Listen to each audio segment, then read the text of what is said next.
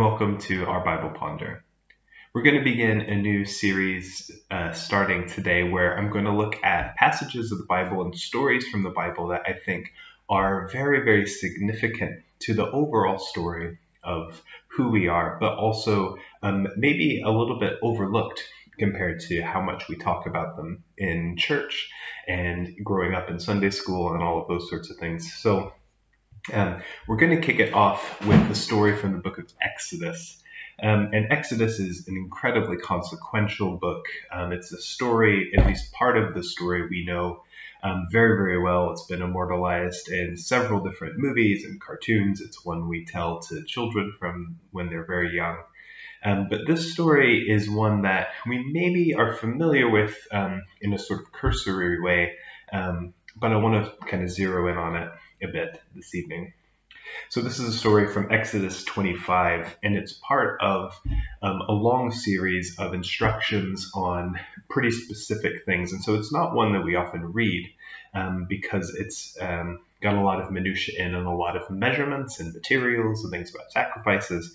And this comes in a series where we're going to get the building of the tabernacle, but that's coming in just a few paragraphs.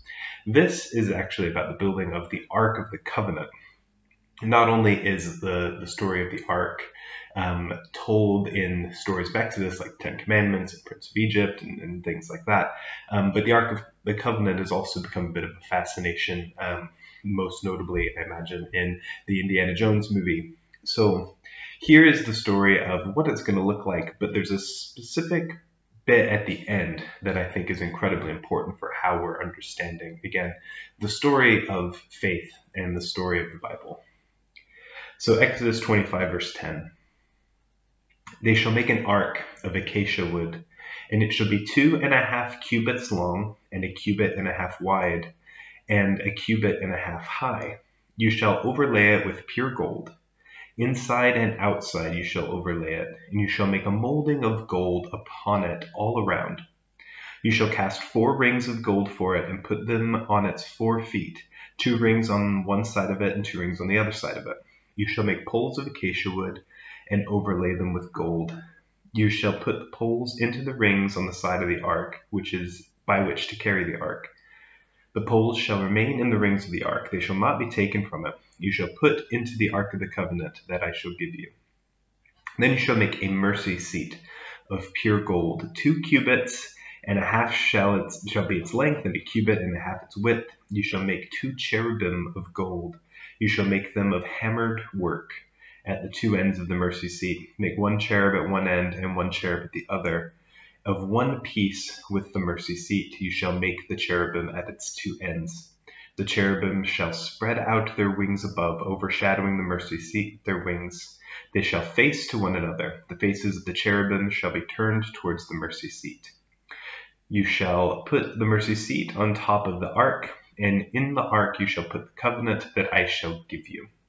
Um, and we're going to pause there for one second. So this is the, the description, and this is where we get um, a lot of the renderings of the Ark of the Covenant. And we see the drawings and, and, paintings and things, where you have a gold box with two poles on either side um, to carry it, and a golden lid with two cherubim or angels, as we would typically think of them, um, with their wings outstretched over and so the just so the the way it's depicted in movies like the Indiana Jones film is um, pretty consistent with this description as far as we can tell. It's a box made of gold with two cherubim on either end with their wings outstretched, facing each other, and they're part of the lid that is on. And then you're they're going to put a few things in. They put some manna in, and they put um, the remnants of the Ten Commandment tablets in, and they put some other things in.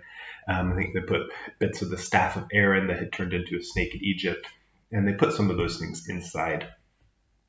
Um, but that's that, that's the basic description of the Ark of the Covenant, which becomes a pretty important part of the faith.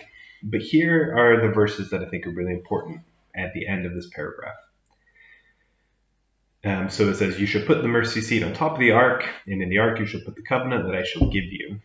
That's where we left off. And then it says, there I will meet with you, and from above the mercy seat, from between the two cherubim that are on the ark of the covenant, I will deliver to you all my commands for the Israelites. God is now sort of instructing in the story here a place to exist, to be. Not exclusively. God is not going to be bound to sit on top of this, what it's described as the mercy seat or just the lid of the Ark of the Covenant. But that's where God says God's going to be. And up until this point, God is not bound to a specific place. God has been met throughout the story in in the, the book of Genesis. Um, God is met in different places. Moses meets God in the burning bush. God is in the pillar of cloud, or the cloud and the pillar of fire that the Israelites follow through the wilderness. And God is on the mountaintop where God meets Moses.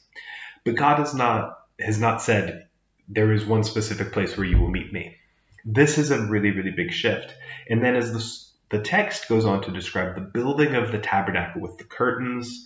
Um, it's basically a, a, mobile tent that has a one big courtyard and then a courtyard in the middle um, with an outer bit and an inner bit. And the inner bit is the Holy of Holies where the Ark of the Covenant will be, and that's where God will be. And only the high priest can go in there.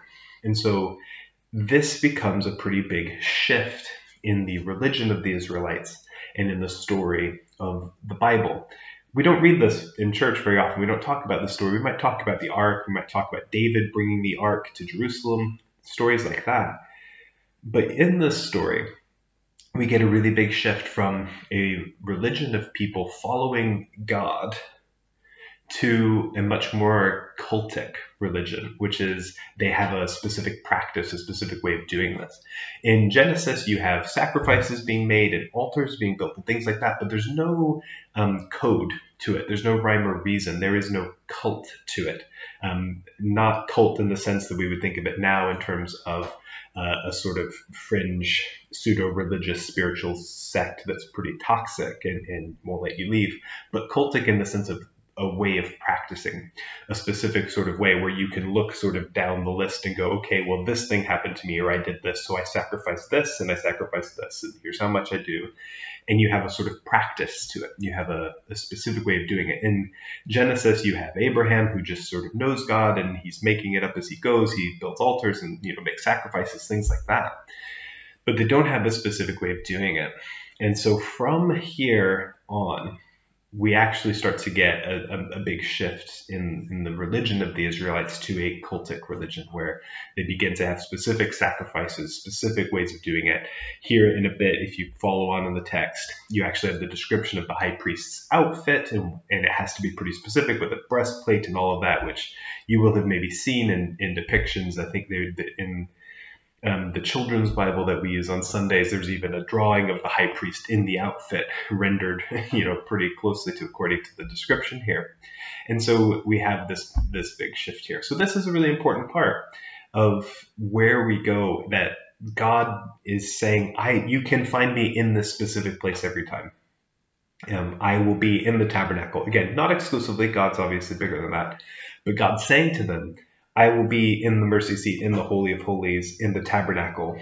And so you can basically carry me with you wherever you go. I will be there. That is a huge shift for them, and it, it's a massive idea for the Israelites. So that's um, the first of these little videos that I wanted to do about maybe a little bit overlooked passages, but have pretty weighty significance for the story. So that's the story of the ark, where God is going to sit and be present for the Israelites in their journey. So thanks for watching. We'll come back next week with another of um, these verses, and hopefully we'll we'll learn some interesting things along the way. Have a good week.